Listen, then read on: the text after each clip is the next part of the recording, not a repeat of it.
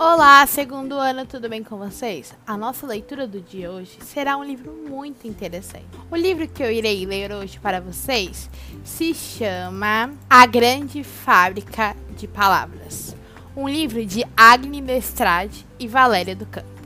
Vamos lá? Existe um país onde as pessoas quase não falam.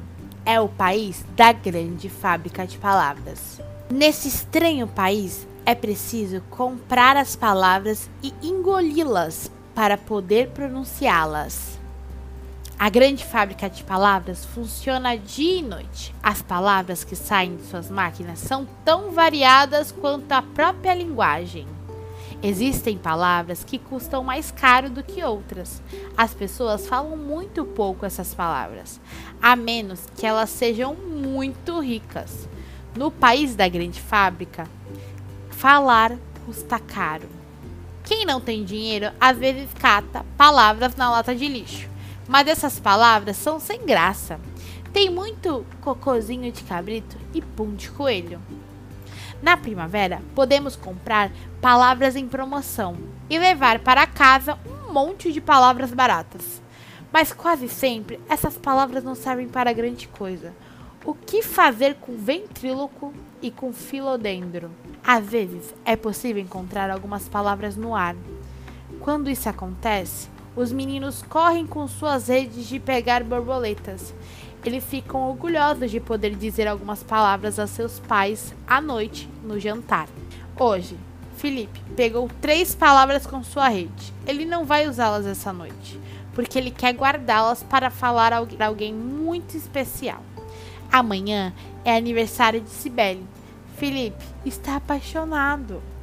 Ele gostaria muito de dizer a ela: Eu te amo, mas ele não tem dinheiro bastante em seu cofrinho. Então ele vai oferecer a ela as palavras que encontrou: cereja, poeira e cadeira. Cibele mora na rua ao lado. Felipe bate em sua porta. Ele não diz: Bom dia, como vai você? Pois não tem essas palavras guardadas. Em vez disso, ele sorri. Cibele está com um vestido vermelho, cor de cereja. Ela também sorri. Atrás dela, Felipe vê Oscar. Oscar é seu maior inimigo. Os pais dele são muito ricos, mas não é por isso que Felipe o detesta. Oscar não sorri.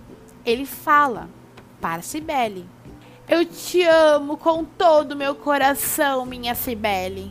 No futuro, tenho certeza que nós vamos nos casar. Isso deve ter custado uma fortuna, pensa Felipe. Cibele sorri sempre, mas Felipe não sabe para quem é seu sorriso. Nos olhos de Oscar há muita segurança. Minhas palavras são muito pequenas, pensa Felipe.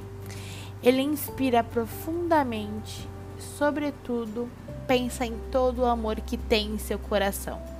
Em seguida, fala as palavras que pegou na sua rede. As palavras voam para Cibele. Elas são como pedras preciosas. Cereja, poeira, cadeira. Cibele não sorri mais, apenas olha para Felipe. Ela não tem palavras guardadas, então, chega devagarzinho perto dele e dá um beijo doce no seu rosto. Felipe tem apenas uma palavra a mais para dizer. Ele encontrou há muito tempo em uma lata de lixo, entre centenas de cocozinho de cabrito e puns de coelho. Ele ama muito essa palavra, por isso aguardava para um grande dia.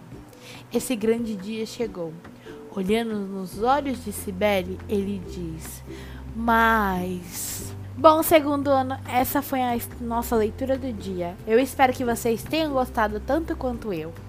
E se vocês fossem comprar uma palavra, qual palavra vocês comprariam para poder falar sempre? Espero que vocês tenham um ótimo dia e boas atividades. Beijinhos!